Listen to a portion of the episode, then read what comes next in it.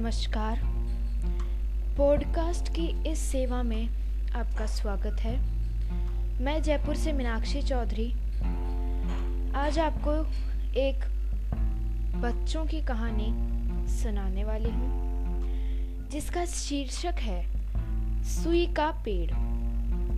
पुराने समय की बात है, दो भाई थे जो एक जंगल के नज़दीक रहते थे। बड़ा भाई अपने छोटे भाई के प्रति बहुत धूर्त था और उसका सारा खाना खा जाता था और उसके सभी अच्छे कपड़े भी ले लेता था। एक दिन बड़ा भाई बाज़ार में बेचने के लिए कुछ लकड़ियाँ इकट्ठा करने जंगल में गया। जैसे ही वह एक पेड़ से दूसरे पेड़ की शाखाएँ काटकर आगे बढ़ा, उसकी मुलाकात एक जादुई पेड़ से हुई।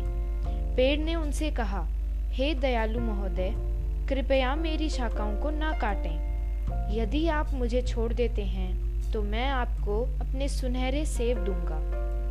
बड़ा भाई मान गया, लेकिन वह पेड़ द्वारा दिए गए सेबों की संख्या से निराश था।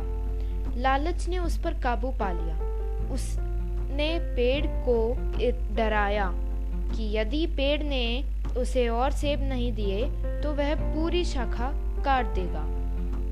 सेब देने के बजाय जादुई पेड़ ने उस पर सैकड़ों छोटे सुइयों की बौछार कर दी। बड़ा भाई दर्द से कहराते हुए ज़मीन पर गिर गया और धीरे धीरे सूरज ढलने लगा। यहाँ छोटा भाई चिंतित हो गया और अपने बड़े भाई की तलाश में निकल पड़ा।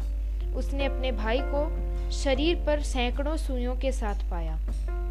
वह उसकी तरफ़ दौड़ा और उसने प्रत्येक सुई को बहुत सावधानी और प्यार से निकाला।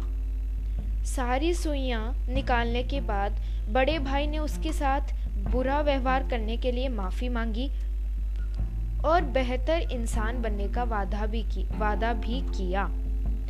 पेड़ ने बड़े भाई के दिल में आया बदलाव देखा और उन्हें सभी सुनहरे सेब दे दिए, जिससे उन्हें कभी कोई कमी महसूस नहीं हुई।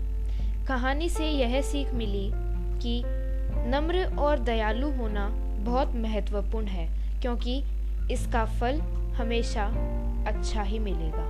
धन्यवाद। मिलते हैं एक नए एपिसोड व नई कहानी के साथ।